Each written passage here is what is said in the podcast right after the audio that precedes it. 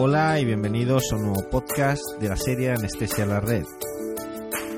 Los que nos seguís, ya sabéis, es una serie de audios y de vídeos que hacemos desde anestesiados.com.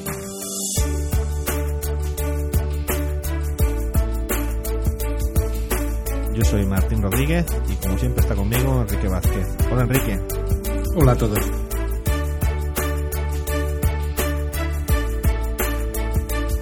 En el podcast de hoy vamos a tratar de resumir la guía de práctica clínica que se publicó en marzo del año pasado en Anesthesiology sobre vías centrales. Bueno, lo que vamos a hacer es tratar de, de resumirla y de, y de haceros participar de esta guía lo más fácil posible. Son 38 páginas de guía que nosotros vamos a resumir como en cinco epígrafes eh, muy rápidamente. El primero eh, va a tratar sobre la preparación, o más bien el local donde tiene que realizarse la punción. El segundo, la prevención de las complicaciones infecciosas. El tercero, la prevención del trauma mecánico. El cuarto, el manejo del paciente si es que ha habido un, un, trauma, una lesión vascular. Y por último vamos a comentar el algoritmo publicado dentro de este artículo de Anesthesiology. En cuanto al primero, es muy fácil. El local, el sitio donde vamos a realizar la técnica, es todo aquel que permita una técnica aséptica. Otra novedad es que ellos aconsejan realizar un checklist o un protocolo del procedimiento. Viene publicado también un, ejemplo de su checklist en este artículo. El primero es muy corto. El segundo epígrafe es la prevención de las complicaciones infecciosas. El agente antiséptico recomendado es la clorexidina con alcohol, que se ha mostrado superior tanto al yodo, a la povidona, con o sin alcohol y también es superior a la clorexidina sin alcohol. Por tanto, eh, los 14 miembros que han realizado la guía son 12 miembros de la ASA más otros dos miembros que, actúan de, de, consultores metodológicos, hay acuerdo para recomendar la clorexidina con alcohol como agente antiséptico ideal en la canalización de las vías venosas centrales parece que la única controversia que existe es el uso en, neonatos, pero por encima de, de, las 44 semanas de gestación no habría ningún problema y todos los expertos están de acuerdo en su uso.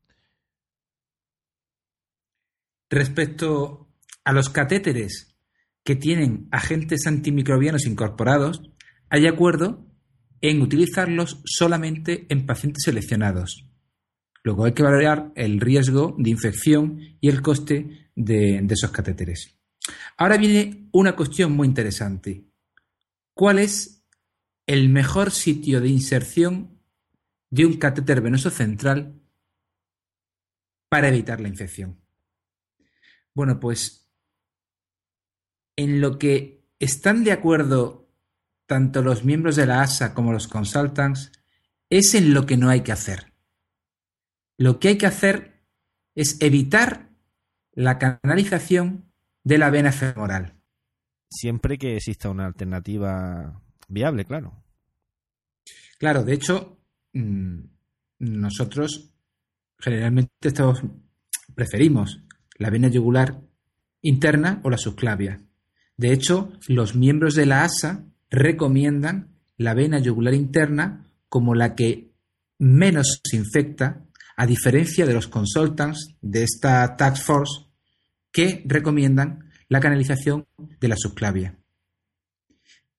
De cualquier manera, para evitar una posible contaminación, habrá que evitar canalizar vías centrales en sitios donde haya una herida, evitar la ingle, evitar sitios con quemaduras o cercanos a una traqueostomía, por ejemplo.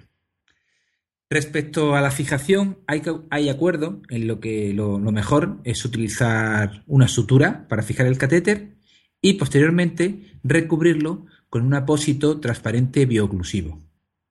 Para el mantenimiento del catéter se debería realizar una cura diaria y en el momento en el que aparezcan signos de infección, si es necesario, si la situación clínica lo requiere, es mejor insertar un nuevo catéter en otro sitio, mejor que insertarlo a través de, la, de, una nueva guía. O sea que cuando un catéter se infecta, lógicamente lo retiramos, pero lo retiramos todo y, se cubre con un apósito. Lo que no vamos a hacer es meter una guía y meter un nuevo catéter en ese sitio, ¿vale? Y respecto a las técnicas asépticas para manipular el catéter, pues lógicamente la manipulación del catéter debe realizarse con una técnica aséptica. Se deben de limpiar la llave de tres pasos con un líquido eh, antiséptico y cada vez que se manipule o que se ponga una medicación, siempre con guantes estériles y dejar siempre tapadas las llaves de tres pasos. Eso en cuanto a la prevención de las complicaciones infecciosas. Siguiente epígrafe que queremos eh, comentar es acerca de la prevención del eh, trauma mecánico, de la lesión vascular que puede acontecer cuando canalizamos una vía venosa central. Bueno, pues eh, lo primero que hay que decir que hay acuerdo entre la ASA y las consultantes de, la Task Force de que la yugular interna es el sitio preferido para evitar la lesión vascular. A diferencia de lo que ocurría con, las complicaciones infecciosas en el, que había un poco de desacuerdo. Por tanto, parece que, la yugular interna es el sitio, el sitio preferido, no solamente para, evitar la lesión traumática, sino además también evita la lesión tromboembólica. Respecto a la posición del paciente, hay también acuerdo en cuanto a que si vamos a realizar una punción tanto en el cuello como, como en el tórax, el paciente debe estar en posición de Trendelenburg. Respecto al tamaño del catéter, lo mejor es elegir el tamaño más pequeño, el tamaño más reducido, adecuado a la situación clínica del paciente. Cuidado con esos catéteres que son de unos tamaños muy gruesos para cirugías no demasiado agresivas puesto que están relacionados o más relacionados con lesiones vasculares. Siempre debemos de, elegir, eh, dentro de lo razonable, el más, el más pequeño. En cuanto a la verificación de la aguja, de la guía y eh, del propio catéter, la verificación del lugar donde están, eh, hay que utilizar un, algún método uno o más métodos de los, que, de los siguientes que ellos recomiendan. La ecografía, que está tan de moda, la manometría, medir la presión, el análisis de la curva, realizar una gasometría, utilizar la escopia si está disponible, el electrocardiograma continuo, una eco transesfágica o la clásica radiografía de tórax. Respecto al primer método que estábamos comentando, la ecografía, hay dos maneras de, hacerlo. Con eco estática y con eco en tiempo real, con ecodinámica.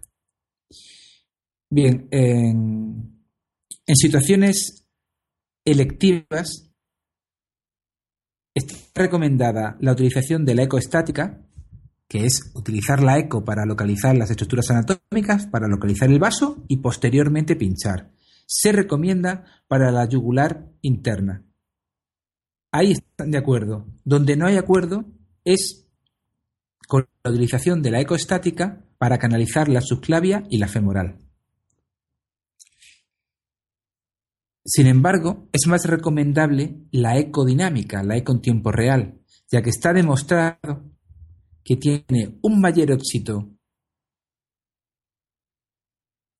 de de buen, de buen pinchazo de la, de la vena al primer intento, es más rápido comparado con la técnica de referencias anatómicas, tiene un mayor índice de éxito en la canulación del vaso y un menor índice de punciones arteriales. Esto está demostrado. Tanto los consultants como los miembros de la ASA están eh, de acuerdo en la recomendación de utilizar la eco en tiempo real para la canalización de la yugular interna y de la femoral. Sin embargo, no está tan clara la recomendación, y de hecho no se ponen de acuerdo, en la canalización de la vena subclavia.